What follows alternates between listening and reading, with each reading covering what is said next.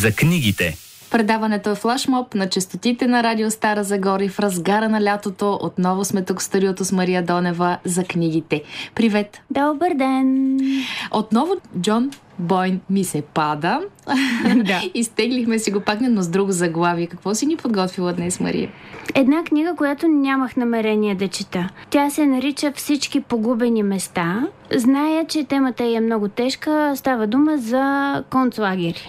Минали пък... път ми беше споделила, че не искаш да ги четеш и отказваш да ги четеш да. точно тези теми, но си се престрашила. Ами да, само да кажа, че чудесният превод е от направен от единствения човек, на когото завиждам на този свят. И то заради името. Преводачката от английски Надежда Розова. Тя е виновницата. Да Ама тя се казва хем Надежда, хем Розова.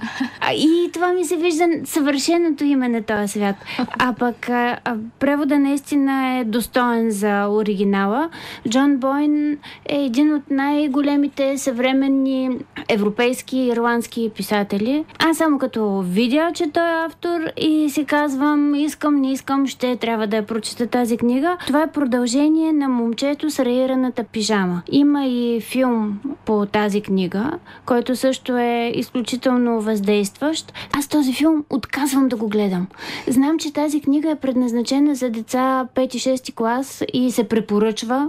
О. Обаче аз такива неща не искам. На мене живота ми е непоносим с всички болести, страдания, старост и смърт, които ни заобикалят, когато си отворим очите и погледнем в тази посока. И не искам книгите да ми добавят ужас към моя живот. Искам книгите да ми лекуват душата. И като разбрах, че всички погубени места е продължението и проследява житейския път на сестрата, която е оцеляла, Гретел, казах не, не, не. Даже получих книгата като подарък и веднага писах на една приятелка, която знам, че много харесва момчето с рираната пижама и казах, пращам ти я. Тя каза, добре, благодаря ти, ма защо? Ама аз сега съм малко на пътуване, след три дни ми я прати, за да не ти я върнат куриерите. Колкото да я прочетеш. И аз я отворих и я започнах и Джон Бойн пише толкова увлекателно. Между другото, всяка от неговите книги, които съм чела, е на различна тема и някак много изтила се е нагласа спрямо героите. Феноменален писател. Освен това не е и много дебела книгата към 300 страници. Историята на Гретел е една история на тайни, срам, вина и постоянно бягство. След като свършва Втората световна война, бащата е осъден и обесен за ужасите, които е причинявал, а пък майката и дъщерята по чуждо име бягат, отиват във Франция, случват им се големи нещастия и предателства. Хората смятат, че е справедливо те да бъдат унижавани и наказвани. Самата Гретел не може да реши дали е виновна или не. От една страна тя е била наистина дете, от друга страна е била свидетел. От трета страна, ако са се предали, а не са избягали, те биха могли да свидетелстват и да разкажат за неща, които са видяли, да помогнат за идентифицирането на много бегалци от СС. Защото това е времето, когато висшите офицери се разбягват по цял свят, за да се крият в Австралия, в Южна Америка.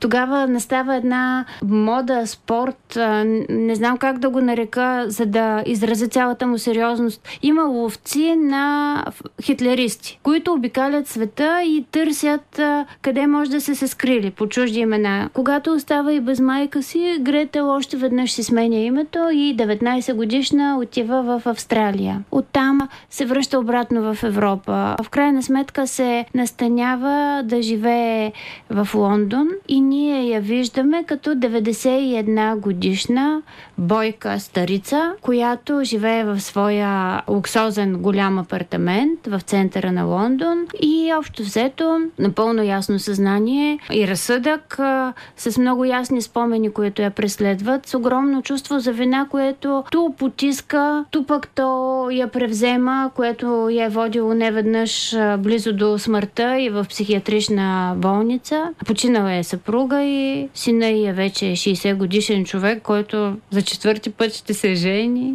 И... Съжаляваш ли, че я прочете? Не, не съжалявам. Джон Бойн прави с героите си мъчителни неща, поставя ги пред дилеми, към които читателя е съпричастен и трябва да вземе много тежки решения. Гретел става свидетел, че в един апартамент в кооперацията се нанася едно много богато, много красиво семейство. Бивша актриса с 9 годишния си син и с съпруга си, който е световно известен режисьор. Тя разбира, че бащата тормози жена си и сина си. Ама ги бие постоянно и ги заплашва и Дилемата е следната. Ако тя го издаде на полицията, той е разбрал коя е тя и ще я направи много известна. Защото баща е бил а, от ранга на а, Химлер и Гьоринг, да речем. Те са били чести сътрапезници на масата на Хитлер и а, освен това милионите жертви на Холокоста продължават да изискват а,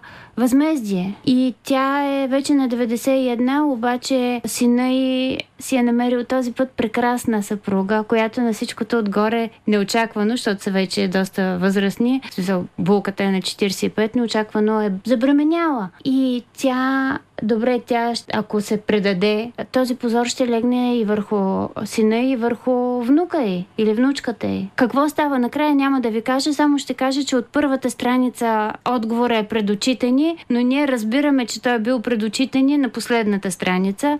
Успява да задържи вниманието ни във всеки един момент, с всяко изречение. Много красиво пише и много красиво разказва, дори и за ужасни неща. Много е смело да посегнеш и да докосваш рани, които никога, никога няма да заздравеят. От друга страна, аз бях потресена от а, тези моменти в а, историята, в които, да речем, 3 години, 5 години, 10 години след края на Втората световна война и сега 50 години след края на Втората световна война, има хора, които продължават да са агресивни и воинстващи антисемити, които казват всичко това са преувеличения, никой не е умрял, това са някакви инсценировки, глупости, а, да беше жив Хитлер, той щеше да ви оправи.